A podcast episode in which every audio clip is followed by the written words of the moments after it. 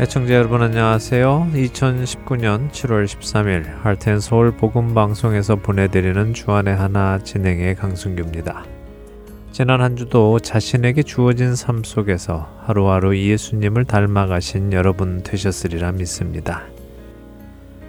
사람을 흔히 망각의 동물이라고들 하지요. 어떤 분들은 잊을 수 있다는 것이 은혜다라고 하시기도 합니다.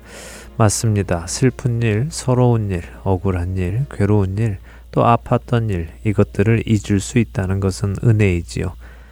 그런데 이상하게도 우리는 잊어야 하는 것은 잘 잊지 않으면서도 또 잊지 말아야 하는 일들은 잘 잊는 경향이 있습니다. 누가 내게 해를 끼치고 어렵게 한 것은 잊어버리는 것이 좋은데도 불구하고 잊지 않고 오랫동안 기억하면서도 누군가 내게 은혜를 베풀거나 도움을 준 것은 시간이 지남에 따라 서서히 잊어버리기도 하지요. 참 이상하지요? 아무래도 우리 안에 있는 죄성과 이기심이 이런 모습으로 나타나지 않나 생각해 보게 됩니다. 그런데 이러한 모습이 우리 신앙생활 안에도 나타나는 것 같습니다. 우리 모두는 어느 한순간 예수님을 뜨겁게 사랑했던 적이 있을 것입니다. 만일 여러분 안에 그런 경험이 한 번도 없으셨다면 그것은 큰 문제입니다. 그것은 아직 복음을 제대로 받아들이지 못한 것을 의미할지도 모르기 때문이지요. 복음을 제대로 받아들인 사람이라면 분명 우리의 삶 속 어느 순간 우리는 뜨겁게 주님을 사랑한 때가 있었을 것입니다. 뜨겁게 예배드리고 뜨겁게 말씀을 읽고 또 뜨겁게 기도하고 내 삶 안에 주님으로부터 오는 기쁨이 넘쳐나는 삶을 살던 때가 있었을 것입니다. 오늘도 여전히 그 열정이 넘쳐나고 하루하루 그 열정이 더해져 간다면 그것은 감사할 일이고 또 칭찬받을 일입니다. 그러나 그것이 지속되지 않고 어떤 계기를 통하여 그 뜨거움이 서서히 식어가기 시작했고 어느 순간 의미 없이 또 무덤덤하게 무기력하게 반복되는 신앙생활을 하고 있는 자신의 모습을 발견하고 있다면 그것은 문제일 것입니다. 사도 바울은 30여 년의 사역을 열정적으로 해냈습니다. 다른 사도들도 마찬가지지요. 그들 안에 있는 뜨거움, 주를 향한 열정은 꺼지지 않았습니다. 어떻게 그들은 그렇게 할 수 있었을까요? 여러분은 여러분을 구원하신 주님을 향해 그렇게 뜨거운 사랑이 솟아오르기를 원치 않으십니까? 마음을 다하고 뜻을 다하고 목숨을 다하고 힘을 다해 주님을 사랑하는 사람이 되고 싶지 않으십니까? 첫 찬양 함께 하신 후에 말씀 나누도록 하겠습니다.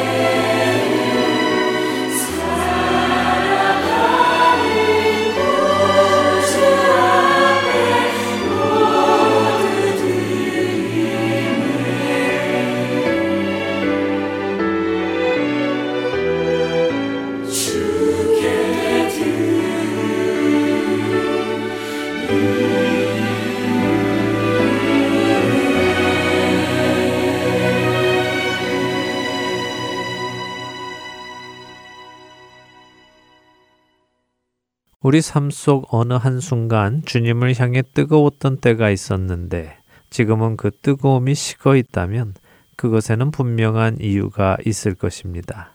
어느 때에 그 무언가가 주님을 향한 뜨거운 나의 열정을 식도록 한 적이 있을 것이라는 말씀입니다. 그것이 무엇일까요? 그것을 찾아내야 하지 않겠습니까? 다윗의 뒤를 이어 이스라엘의 왕이 된 솔로몬은 여호와를 사랑하고 그의 아버지 다윗의 법도를 행하였다고 열왕기상 3장 3절은 말씀하십니다.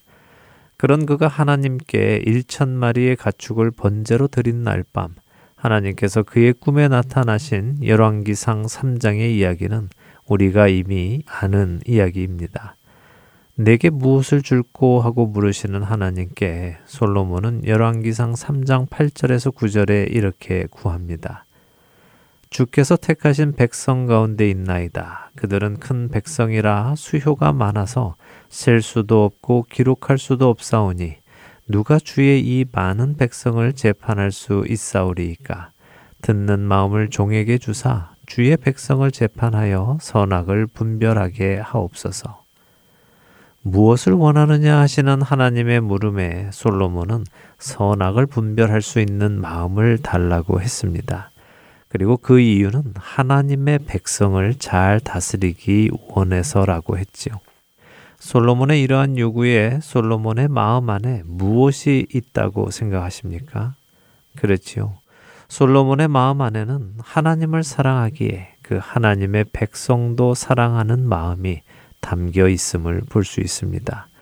그는 하나님의 백성을 귀하게 생각했고 그 귀한 하나님의 백성을 문제없이 다스리기 원했습니다. 이랬던 솔로몬의 마음에 변화가 생기기 시작했습니다.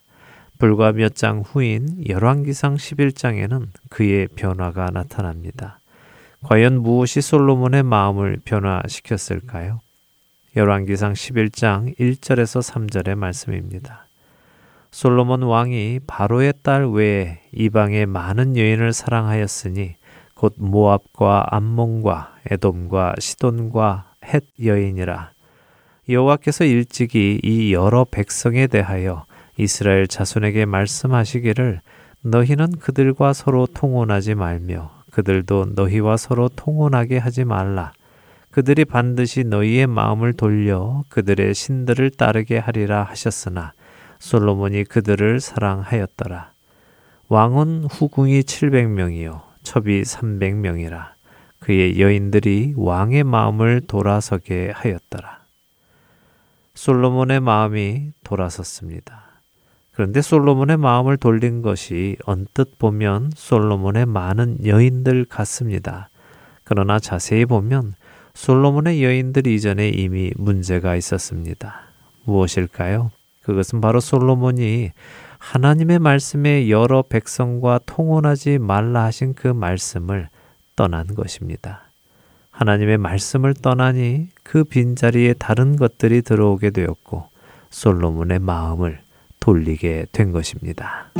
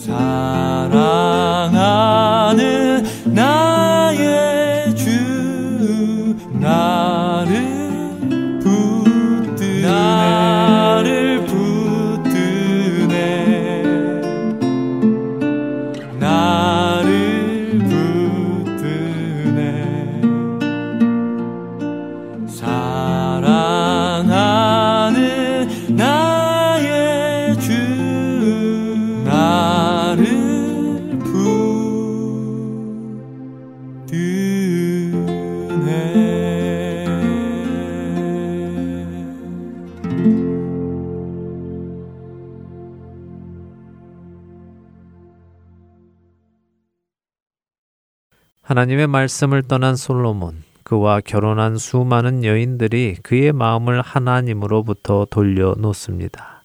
말씀을 떠나자 마음이 돌아서게 된 것이지요. 마음이 돌아서자 그의 행동에 변화가 온 것입니다.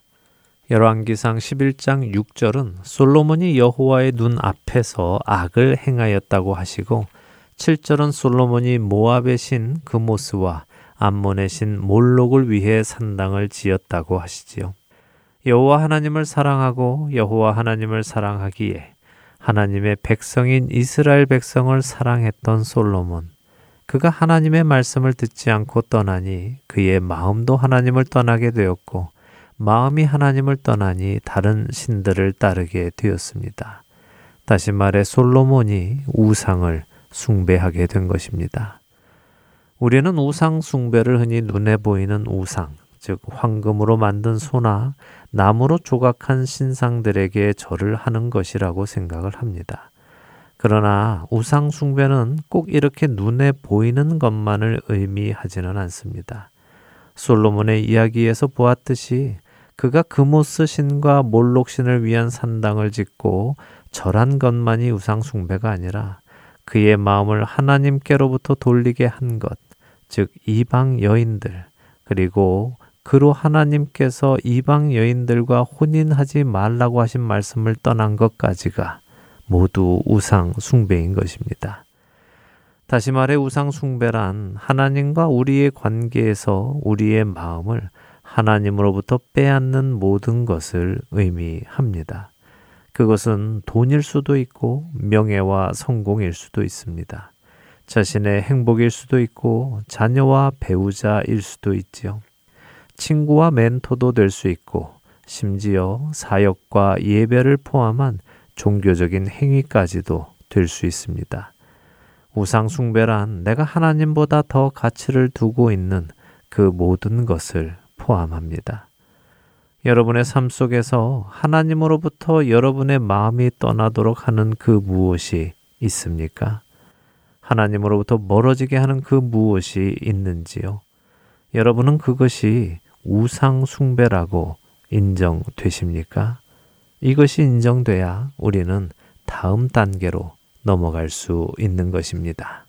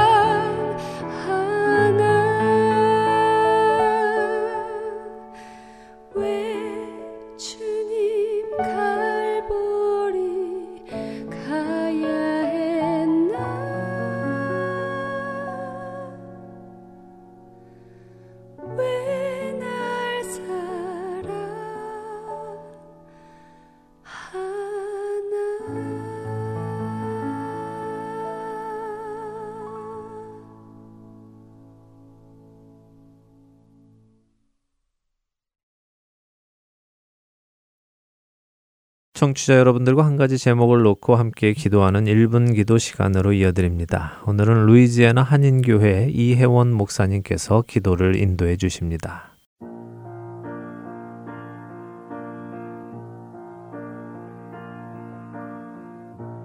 하트앤소울 복음방송 1분 기도 시간입니다. 저는 루이지애나 한인교회를 섬기고 있는 이혜원 목사입니다. 오늘은 애청자분들과 함께 탈북 1호 미국 박사로 알려진 지금은 텍사스 AM 양자과학 연구소에서 핵물리학 연구원으로 근무하고 있는 한경철 형제와 그 가족들을 위해 그리고 세계 각처에 흩어져 살아가고 있는 3만 3천여 명의 탈북민들을 위해 기도하기를 원합니다.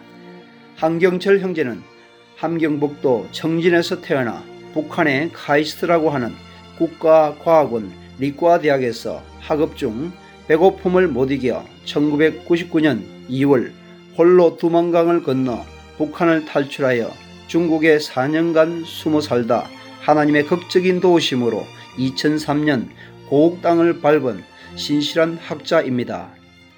탈북 후에 서울에 정착해 살며 선교사님들의 도움으로 어머니와 누나 그리고 형님 탈북을 도와 지금 가족들은 고국에서 살고 있습니다. 최근 형수님과 조카딸이 탈북하여 중국과 베트남을 경유하여 태국 난민 수용소에 도착하여 고국에서 가족들 볼 날을 애타게 기다리고 있습니다. 한경철 형제와 교제하며 세계 각지에 흩어져 다양한 모습으로 살아가고 있는 탈북민 소식을 듣습니다. 누가 그들을 안내하고 인도하느냐에 따라 그들의 진로가 어둠과 빛으로 판이하게 나눠짐을 봅니다. 신실한 선교사님들과 기독교 단체를 통해 인도함을 받는 사람들도 있지만 많은 탈북민들이 정착감을 노린 사기꾼의 수가 어려움을 당하고 통일교와 신천지와 같은 이단의 유혹에 넘어가 잘못된 길을 가고 정치가들의 이용을 당하기도 한다고 합니다. 이런 사람들을 볼 때 너무도 안타깝다고 합니다. 한경철 형제는 탈북 중 조선족 전도사님을 통해 복음을 전해 듣고 성경 통독을 통해 하나님을 알고 어려운 순간순간마다 말씀을 통해 인도함을 받았다고 고백합니다. 오늘은 한경철 형제와 3만 3천여 명의 탈북민들을 위해 다음과 같은 기도 제목으로 기도하기를 원합니다. 첫 번째, 한경철 형제 형수와 조카딸이 무사히 고국에 들어와 가족과 함께 살 수 있도록. 두 번째, 한경철 형제가 신청한 그린카드와 워크펄밋이 속히 나와 합법적으로 연구 활동을 재개할 수 있도록.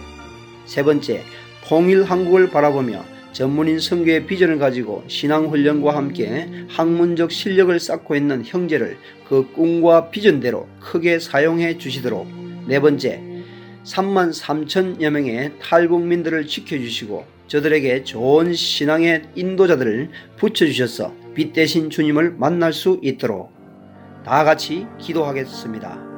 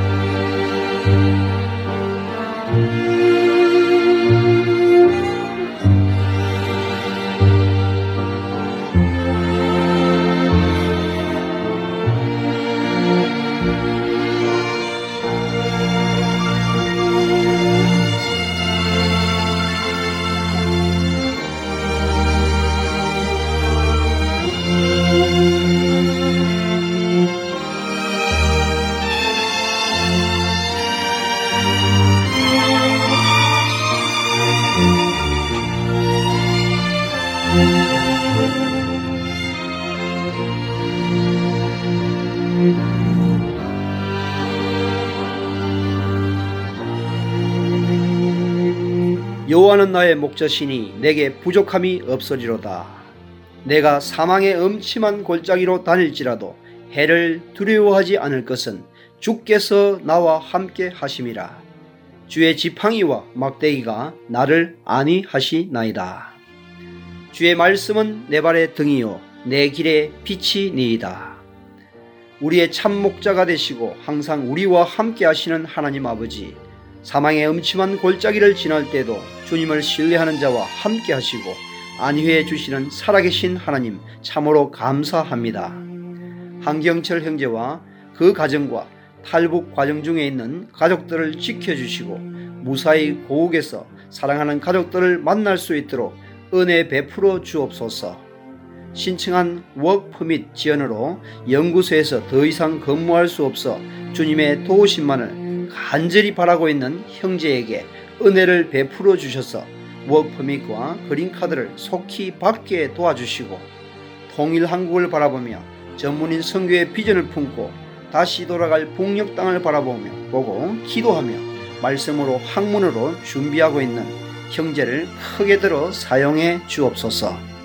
또한 3만 3천여 명의 세계 각지에 흩어져 살아가는 탈북민들 한 사람 한 사람을 지켜주시고 신신한 신앙인들을 붙여주셔서 저들도 빛 대신 주님을 만나고 주님만을 예배하며 살게 하옵소서. 우리의 작은 신음조차 들어주시고 응답해 주시는 참으로 신실하신 하나님의 아들 예수 그리스도의 이름으로 감사하며 기도드립니다. 아멘.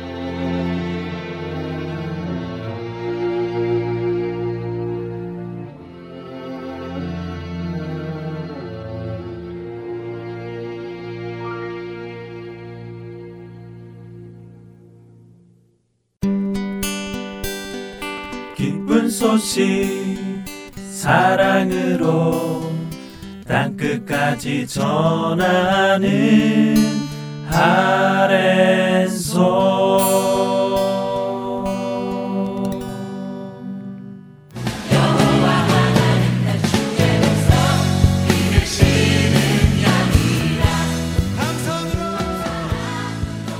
하트앤서울 복음방송 찬양팀 헨지의 찬양 집회가 오는 8월 3일과 4일 노스캐롤라이나주 하이포인트 시에 위치한 그린스보로 한인 장로교회에서 있습니다. 8월 3일 토요일 저녁 7시 30분에는 복음의 진보, 그리고 4일 주일 오후 2시 30분에는 능력의 찬양이라는 주제로 여러분을 만납니다. 위치는 3523 존슨 스트리트, 하이포인트시 노스캐롤라이나 27265이며 자세한 문의는 그린스보로 한인 장로교회 전화번호 336-841-8439나 할텐서울 복음방송 602-866-8999로 해주시면 되겠습니다. 그린스보로 인근에 계시는 청취자 여러분들과 모든 찬양을 받으시기에 합당하신 하나님을 찬양하고 예배하는 귀한 만남이 되기를 소망합니다.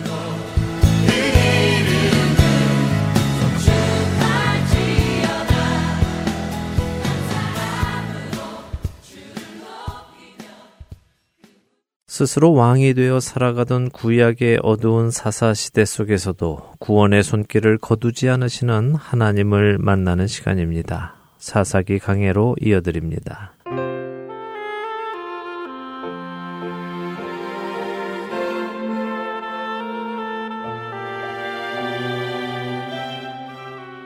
시청자 여러분 안녕하세요. 구약의 사사기를 함께 공부하는 사사기 강의 진행의 민경은입니다. 네, 여러분 안녕하세요. 강순규입니다. 사사기에 등장하는 마지막 사사 삼손의 이야기가 끝나고 미가라는 사람의 이야기가 시작되었어요. 그렇습니다. 에브라임 산지에 사는 미가라는 한 사람을 중심으로 일어난 일을 사사기 17장부터 기록을 하지요. 네. 어, 미가는 사사가 아닙니다. 그런데 사사기에 그의 이야기가 기록이 되어 있지요. 지난 시간 말씀드린 대로 사사기 17장부터 마지막 장인 21장까지에는 사사들의 이야기가 아니라 사사 시대의 이야기, 사사 시대가 얼마나 황당한 시대였는지 하나님의 말씀이 기준이 아니라 사람이 각기 자기 소견에 옳은 대로 하고 살면 얼마나 혼란스러운 삶을 살게 되는지를 우리에게 보여주시지요. 우리가 사는 이 시대에 절대 진리는 없다고 사람들은 말합니다. 네. 모든 것이 상대적이라고 하지요. 뭐 예를 들면 이런 것입니다. 어떤 사람이 나쁘다라고 말할 수 있느냐? 그 사람을 좋은 사람과 비교해 보면 나쁜 사람이라고 할 수 있지만 그 사람보다 더 나쁜 사람과 비교해 보면 나쁜 사람이 아니라 오히려 좋은 사람이라고 할 수 있다는 것이지요. 네, 말이 안 되는 말 같은데요. 어떻게 한 사람이 비교 대상에 따라 나쁜 사람이 되기도 하고 좋은 사람이 될 수 있겠어요. 맞습니다. 기준이 잡혀 있는 사람들에게는 이것이 말이 안 되는 것입니다. 그런데 기준이 없는 사람들에게는 이것이 또 말이 되지요. 변하는 기준을 잣대로 판단을 하기 때문에 그렇습니다. 그래서 요즘 문제가 되는 동성애가 죄일 때도 있었고요. 죄가 아닌 때도 있게 되는 것이고 낙태도 죄라고 하기도 하고 아니라고 하기도 하는 것입니다. 이 모든 것은 무엇을 근거로 판단하느냐에 따라 다른 것입니다. 세상은 절대적인 진리가 없고 문화에 따라 시대에 따라 진리가 변한다고 말을 합니다. 사사시대의 사람들도 그랬습니다. 광야에서는 하나님의 말씀을 따라 살아왔지만 가나안 땅이라는 새로운 곳에 와서는 그곳에 살던 이방인들의 가치관을 배우고 섞이고 또 따르며 살게 되었지요. 하나님께서는 절대 그렇게 하지 말라고 하셨지만 그들은 그렇게 했습니다. 그러니 하나님의 말씀이 기준이 아니라 자신들의 문화, 시대적인 상황, 또 각자의 욕심 등이 기준이 되어서 옳고 그름을 스스로 판단하며 살아갔지요. 바로 그런 시대적 상황을 우리는 미가의 이야기에서부터 보게 되는 것입니다. 이스라엘 신앙의 중심지인 에브라임 산지에서 하나님과 같은 분은 누구냐 하는 의미의 이름을 가진 미가라는 사람의 이야기가 시작부터 혼란스럽게 전개되는 것이 바로 이런 이유군요. 그렇죠. 어머니의 돈을 훔치고 돈을 잃어버린 어머니는 도둑을 저주하고 어머니의 저주를 들은 미가는 그 저주가 자신에게 임할 것이라고 생각하며 어머니에게 자신에게 돈이 있다고 이야기하고 어머니도 깜짝 놀라서 다시 하나님께 복 주시기를 원한다고 하고는 그 돈의 일부로 하나님께서 금하신 신상을 만들게 하는 정말 앞뒤가 맞지 않는 혼란스러운 이야기를 지난 시간에 보았습니다. 네, 그렇죠. 하나님의 말씀을 따라 살지는 않으면서도 하나님이 하신 말씀 한두 구절만 알면서 하나님은 이런 분이다라고 생각하며 사는 모습인 것이었습니다. 너희 말이 내 귀에 들린 대로 내가 너희에게 행하리니라고 하신 말씀을 알기 때문에 어머니의 저주가 자신에게 임할 것이라고 믿고 또 어머니도 그렇게 될까 봐 얼른 저주를 축복으로 바꾸는 모습이 참 우스꽝스러운 모습입니다. 네. 도둑질 하지 말라, 내 부모를 공경하라, 내 앞에 다른 신을 섬기지 말라, 우상을 만들지 말라 하신 말씀들은 기억하지도 않고 또 기억하지 않기에 지키지도 않으면서도 자신들의 입으로 내뱉은 말대로 하나님이 행하실 것이라고만 생각하는 모습이 우스운 것입니다. 음. 그리고는 신상을 집에 두고 레위 지파도 아닌 사람이 자기 아들을 제사장으로 삼고 제사장이 하나님 앞에 나아갈 때 입는 에봇도 만들고 드라빔도 만들어서 자기 집에 모시고 사는 모습을 보여줍니다. 사사기 17장 1절에서 6절의 내용이 바로 이것이었죠. 어, 이 여섯 절 동안 하나님의 이름이 나오고요. 제사장, 에봇, 드라빔, 미가 이런 하나님과 관련된 단어들이 즐비하게 나옵니다만 이 모든 것이 하나님과는 관계없는 모습인 것입니다. 이것은 아주 중요한 포인트이지요. 아무리 하나님의 이름을 사용하고 종교적인 모습을 가지고 있다고 해서 그것이 하나님을 제대로 섬기는 증거가 될 수는 없다는 것입니다. 우리 시대의 교회가 이것을 잘 생각해야만 합니다. 하나님의 이름을 이야기하고 예배드리고 여러 종교 행위를 하고 있지만 하나님과 관계없는 예수님께서 내가 너희를 도무지 알지 못하노라 라고 하실 수도 있다는 것입니다. 우리가 성경으로 돌아가서 성경의 하나님을 섬겨야 할 것입니다. 자, 미가의 혼란스러운 이야기는 사실 시작에 불과합니다. 이 혼란스러운 모습은 점점 더 심해지는데요. 함께 보도록 하겠습니다. 사사기 17장 7절부터 13절을 보시지요. 유다 가족에 속한 유다 베들레헴에 한 청년이 있었으니 그는 레위인으로서 거기서 거류하였더라. 그 사람이 거주할 곳을 찾고자 하여 그 성읍 유다 베들레헴을 떠나가다가 에브라임 산지로 가서 미가의 집에 이름에 미가가 그에게 묻되 너는 어디서부터 오느냐 하니 그가 이르되 나는 유다 베들레헴의 레위인으로서 거류할 곳을 찾으러 가노라 하는지라. 미가가 그에게 이르되 내가 나와 함께 거주하며 나를 위하여 아버지와 제사장이 되라. 내가 해마다 은열과 의복 한 벌과 먹을 것을 주리라 하므로 그 레위인이 들어갔더라. 그 레위인이 그 사람과 함께 거주하기를 만족하게 생각했으니 이는 그 청년이 미가의 아들 중 하나같이 됨이라. 미가가 그 레위인을 거룩하게 구별함에 그 청년이 미가의 제사장이 되어 그 집에 있었더라. 이에 미가가 이르되 레위인이 내 제사장이 되었으니 이제 여호와께서 내게 복 주실 줄을 아노라 하니라. 네, 자 혼란스러운 미가의 집안 이야기에 한 명의 등장 인물이 더 소개가 됩니다. 어떤 사람입니까? 네, 유다 가족에 속한 유다 베들레헴에 있는 한 청년인데 레위인이라고 하네요. 네. 그럼 유다 지파를 섬기는 레위인이겠군요. 어, 언뜻 읽어보면 그렇게 보이지요. 네. 예, 이미 아시다시피 이스라엘에는 열두 지파가 있습니다. 그들은 가나안의 땅을 분배를 받았지요. 그러나 레위 지파는 여기에 들지 않습니다. 그들은 열두 지파 안에 들어가서 그들이 하나님을 섬기도록 돕고 말씀을 가르치는 역할을 맡았고요. 그렇게 돕는 그들을 각 지파는 필요한 숙식을 제공하는 것이 이스라엘의 법도이며 문화였습니다. 그런데요, 이 레위인이라고 해서 그 지파들이 사는 곳 아무 데서나 살며 섬길 수 있는 것은 아니었습니다. 레위인들은 12지파의 땅 중 총 48개의 성읍에서만 섬길 수 있게 되어 있지요. 어, 레위 지파가 아무 곳에서나 섬길 수 있는 것이 아니라 각 지파의 땅에서도 또 살아야 할 성읍이 따로 있었군요. 그렇죠. 그 48개의 성읍을 시간상 일일이 말씀드릴 수는 없습니다. 그러나 적어도 유다 땅에서 레위인이 섬기는 성읍 정도는 말씀드릴 수 있죠.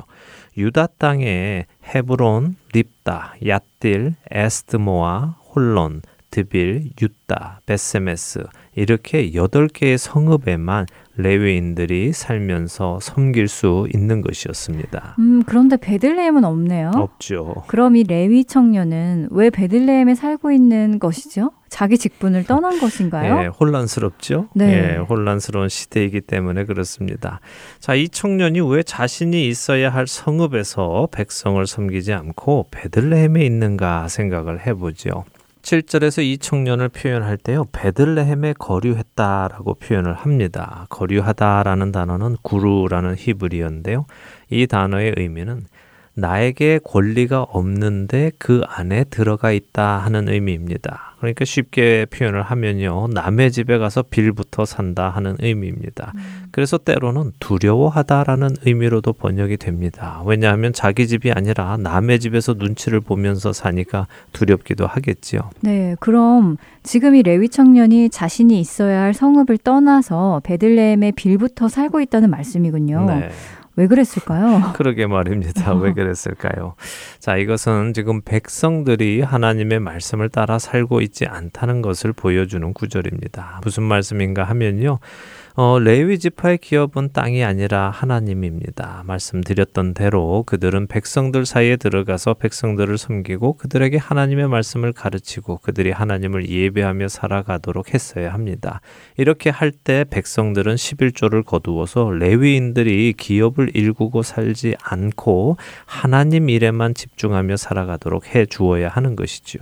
그런데 지금 이 레위 청년이 자신이 있어야 할 8개의 성읍 중에 하나 있지 않고 않고 베들레헴에 와 있다면 그것은 백성들이 레위인들을 섬기는 일을 소홀히 하고 있다는 이야기인 것입니다. 음. 그러니 먹고 살 길이 막막한 레위 청년이 자신이 속한 성읍을 떠나서 지금 이 베들레헴에 와서 빌부터 먹고 살고 있다는 것이죠. 아, 그런 의미가 담겨 있는 구절이군요. 네. 결국 하나님의 말씀을 따라 살고 있지 않는 사사시대 백성들의 모습이 상징적으로 보여지고 있는 것이고요. 그렇죠. 하나님의 백성이요. 하나님을 제대로 예배하고 섬기고 그 말씀을 따라 살 때는요. 하나님의 일을 하는 레위 지파를 향한 마음도 달라지게 됩니다. 레위 지파는 백성을 섬기고 백성은 레위 지파를 섬기고 서로가 서로를 섬기게 되어 있지요. 그러나 하나님을 제대로 섬기지 않기 시작하면요. 하나님을 섬기는 일을 소홀하게 하게 되고요. 그 일을 돕는 레위 지파도 섬기는 데 소홀하게 됩니다. 음. 그러면 레위 지파도 백성들을 소홀하게 대하게 되지요. 지금 그런 상황이 사사기 17장에 있는 것입니다. 자, 그런데 이 청년이 빌부터 살던 베들레헴도 별로 마땅치 않은 것입니다. 그래서 또 거주할 곳을 찾아서 베들레헴도 떠나 지금 에브라임 산지를 지나다가 마침 미가의 집에 이르게 된 것이죠. 그랬더니 미가가 묻습니다. 어이 청년, 너는 어디에서 오느냐? 이렇게 묻죠. 그러자 청년이 자신의 처지를 이야기합니다. 저는 베들레헴에 있던 레위인인데 거류할 곳, 그러니까 어디 빌부터 먹고 살 곳이 있나 하고 찾아 나서는 길입니다. 하는 것이죠. 그러니까 미가가 생각합니다. 어, 레위인? 아이고, 이거 성전을 섬기는 가문이구만. 잘 됐다 생각하고는 자네 나와 함께 여기서 거주하는 게 어떻겠나? 나를 위하여 아버지와 제사장이 좀 돼 주게나 하지요.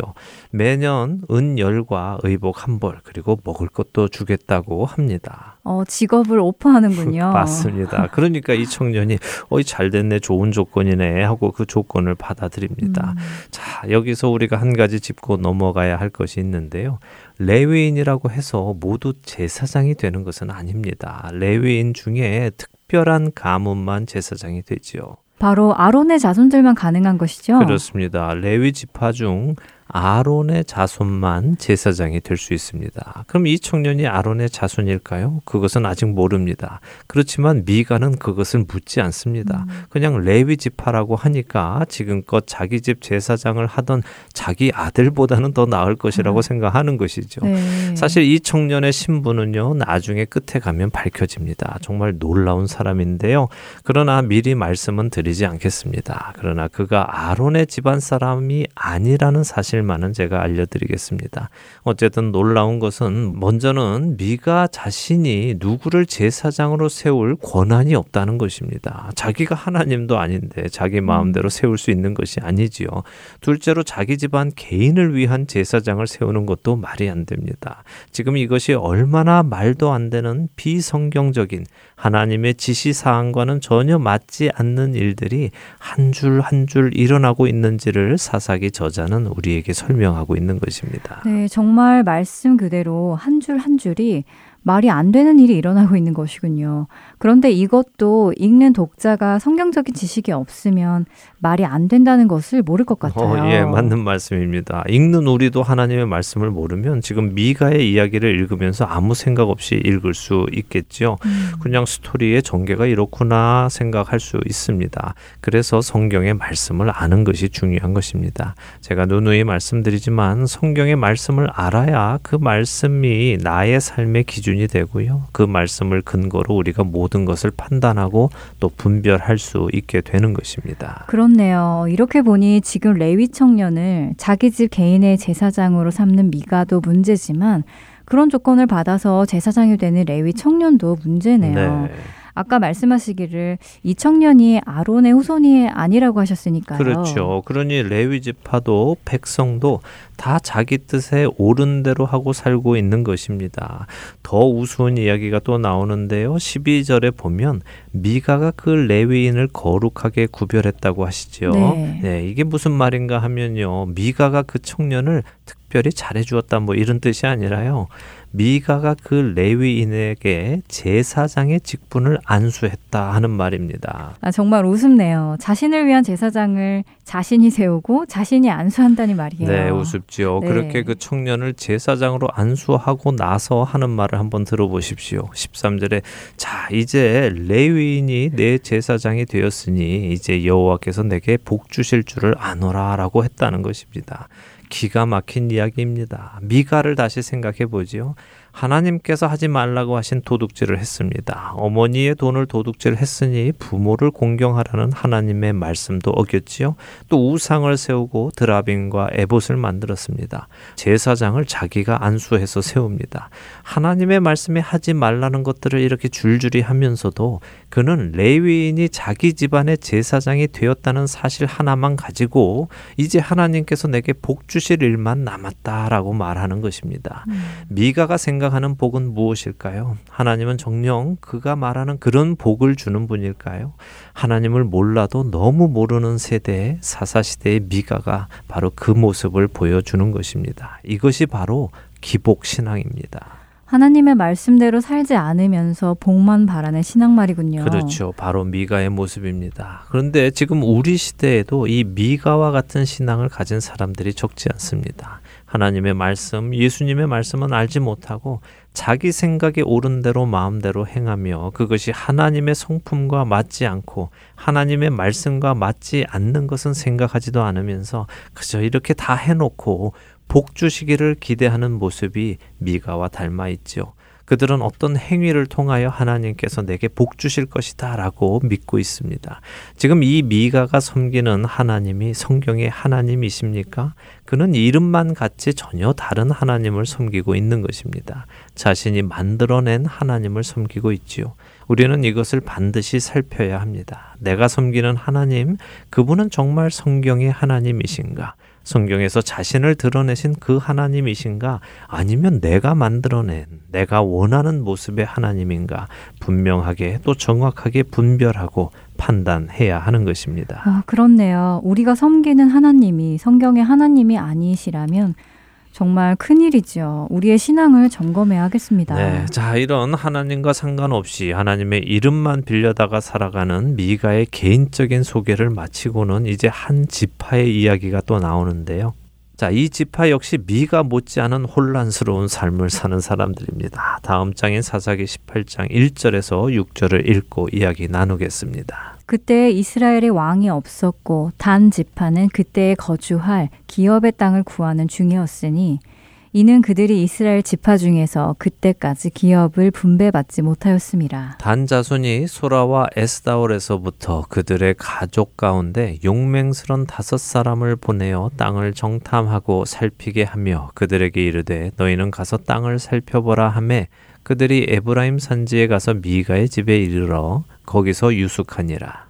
그들이 미가의 집에 있을 때 그 레위 청년의 음성을 알아듣고 그리로 돌아가서 그에게 이르되 누가 너를 이리로 인도하였으며 내가 여기서 무엇을 하며 여기서 무엇을 얻었느냐 하니? 그가 그들에게 이르되 미가가 이러이러하게 나를 대접하고 나를 고용하여 나를 자기의 제사장으로 삼았느니라 하니라. 그들이 그에게 이르되 청하건대 우리를 위하여 하나님께 물어보아서 우리가 가는 길이 형통할는지 우리에게 알게 하라 하니. 그 제사장이 그들에게 이르되 평안히 가라. 너희가 가는 길은 여호와 앞에 있느니라 하니라 아, 그때 왕이 없었다는 말씀으로 또 시작이 되네요. 아, 좀 불안한데요. 네, 불안하죠. 네. 예, 그리고 그 불안한 내용이 나옵니다.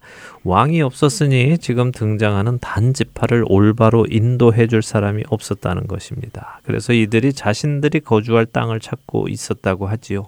그리고 그 이유가 단 지파가 아직 이스라엘 지파 중에서 그때까지 기업을 분배받지 못해서라고 합니다. 어, 이것은 좀 이상하네요. 지금 사사 시대인데 단 지파가 아직 땅을 분배받지 못했다고 하시니 말이에요.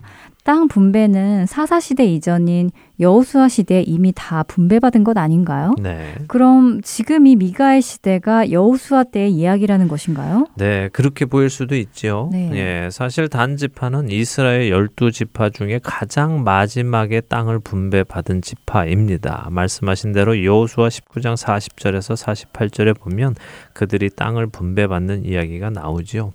그럼 말씀하신 대로 아직 단지파가 이스라엘 지파 중에 땅을 분배받지 못했다고 하니까 이 이야기가 여호수아 이전의 이야기냐 그렇지는 않습니다. 단지파는 분명히 여호수아 시대의 땅을 분배를 받았습니다. 여호수아 19장 보면요. 단지파의 땅이 소라와 에스다올로부터 요빠 맞은편까지라고 하십니다. 마지막 사사 삼손의 고향이 소라고 삼손이 단지파였죠. 물론 지금 미가의 이야기는 삼손 이후의 이야기는 아니라고 전에도 말씀드렸습니다. 순서대로 일어난 일이 아니라 사사 시대에 있었던 이야기를 적어 놓은 것이죠. 사실 미가의 이야기는 사사기 초반에 일어난 일일 것으로 추측을 합니다. 나중에 그 내용은 좀 더 자세히 말씀드리도록 하고요. 단지파 이야기를 다시 드리지요. 단지파가 땅을 분배받지 못한 것이 아니라요. 사사기 1장 34절에 보면 아모리 족속이 단 자손을 산지로 몰아넣고 골짜기로 내려오지 못하게 했다는 말씀이 나옵니다. 그러니까 단지파가 자신들에게 분배된 땅을 지키지 못하고 거기서 쫓겨나와 산으로 들어가서 살게 되었다는 것이죠. 그런 단지파가 하나님의 말씀을 따라 이방인과 싸우는 것이 아니라 이스라엘 자기 형제들 사이에서 살만한 땅이 있나 찾아다니고 있다는 것입니다. 그러니까 단 지파가 가나안 족속의 땅을 뺏으려는 것이 아니라 이스라엘 형제 중에서 땅을 뺏으려고 하고 있다는 말씀인가요? 그렇죠. 아, 정말 나쁘네요. 네. 자, 2절을 보십시오. 단 자손이 자신들이 분배받은 소라와 에스다올에서부터 용맹스러운 다섯 사람을 보냈다는 것입니다. 땅을 정탐하고 살피게 했죠. 아, 정말 그렇군요. 자신들이 분배받은 땅에서부터 그런 것이군요. 아, 정말 기가 차네요. 그렇습니다. 자, 이 정탐꾼들이 자신들의 분배받은 땅에서 북쪽으로 살만한 곳을 찾으러 가다가 에브라임 산지에 들어오게 되었고요. 미가의 집에 오게 되었다는 것입니다. 어, 그런데 이 미가의 집에 있을 때 레위 청년의 음성을 알아들었다고 하죠. 음. 이것은 이 레위 청년이 유명한 사람인 것을 이야기하는 것입니다. 그 청년의 음성을 듣고 어, 얘 누구 하냐 했다는 것입니다. 음. 그래서 그 청년에게 묻습니다. 너 어떻게 이 산소까지 오게 되었느냐?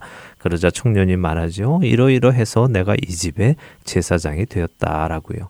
그러자 그들이 청년에게 우리가 갈 길이 형통할지 하나님께 물어봐서 알게 해달라고 합니다. 그러자 그 청년이 평안히 가라. 너희가 가는 길은 여호와 앞에 있느니라 하면서 축복을 합니다.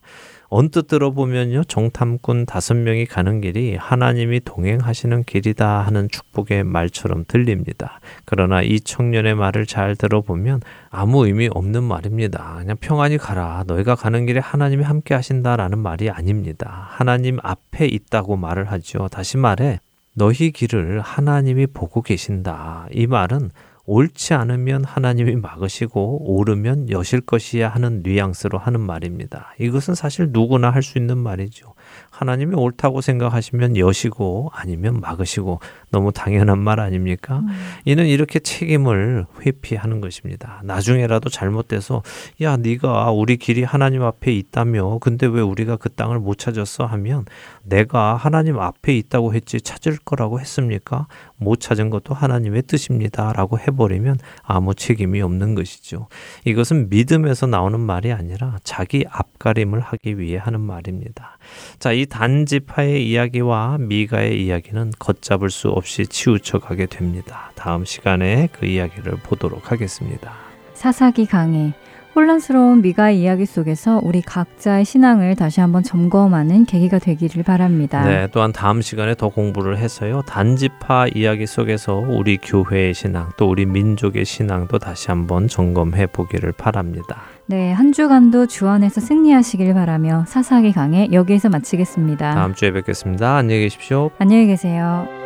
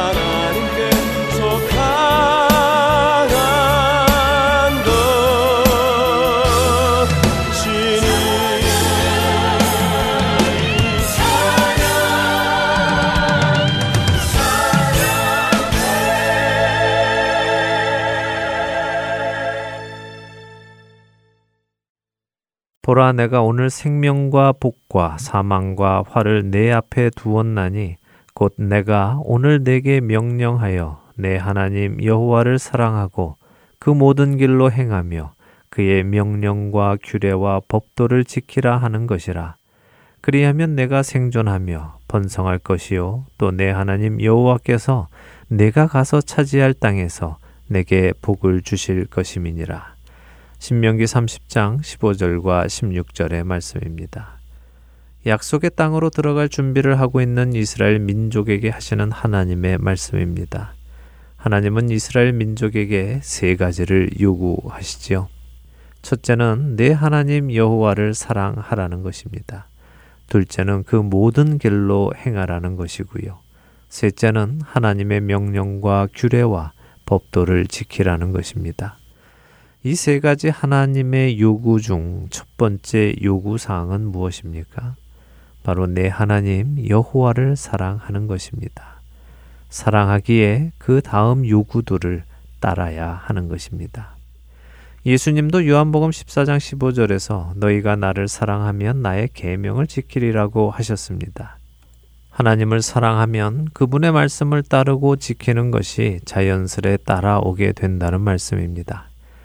예수님께서는 모든 계명 중 가장 첫째 되는 계명이 마음을 다하고 목숨을 다하고 뜻을 다하고 힘을 다하여 주 너의 하나님을 사랑하는 것이며 둘째 되는 계명이 내 이웃을 내 자신과 같이 사랑하라 하신 것이라고 마가복음 12장 30절과 31절에 말씀하시지요. 다시 한번 솔로몬 왕을 생각해 보시기 바랍니다. 그가 하나님을 사랑했을 때 그는 아버지 다윗의 법도를 행하였고 산당에서 제사하며 분양했다고 하십니다. 하나님께서 무엇을 줄까라고 물으셨을 때 그의 관심은 하나님의 백성에게 있었습니다. 그 백성을 하나님 앞에서 잘 섬기기를 원했지요. 그는 하나님을 사랑했고 하나님의 백성인 이웃을 사랑했습니다. 모든 율법의 첫째 되는 계명과 둘째 되는 계명이 자연스레 지켜졌지요. 그러나 시간이 지남에 따라 그의 마음은 하나님에게서 옮기워졌습니다. 그의 사랑은 하나님을 떠나 자신들의 아내들에게 그리고 우상들에게로 옮겨졌습니다. 그리고 결국 그는 다른 신들을 자신의 마음 안에 두게 되었지요. 이 일은 한 번에 일어난 것이 아니라 서서히 하나하나 일어났습니다. 그렇기에 두려운 것입니다. 솔로몬처럼 많은 사람들이 주님을 향해 가지고 있던 사랑에서 떠나가고 있는 것을 잘 깨닫지 못합니다. 그 마음이 주를 떠나 자신이 사랑하는 다른 어떤 대상으로 옮겨져 가고 있는 것을 깨닫지 못하지요. 오히려 많은 사람들이 하나님과 그 다른 대상 둘 다 자신의 마음 안에 품을 수 있고 또 사랑할 수 있다고 믿습니다. 그러나 이런 일은 결코 가능하지 않습니다. 하나님은 질투하시는 하나님이시기에 그렇습니다. 그분은 우리 마음 안에 다른 어떤 것과도 함께 자리를 잡고 앉지 않으십니다. 우리의 마음이 두 마음을 품고 있다면 우리는 결코 그분을 온전히 사랑할 수 없습니다. 그렇기에 우리가 다시 그분을 뜨겁게 사랑하기 원한다면 첫째 우리는 내 안에 있는 우상들을 제거해야만 합니다.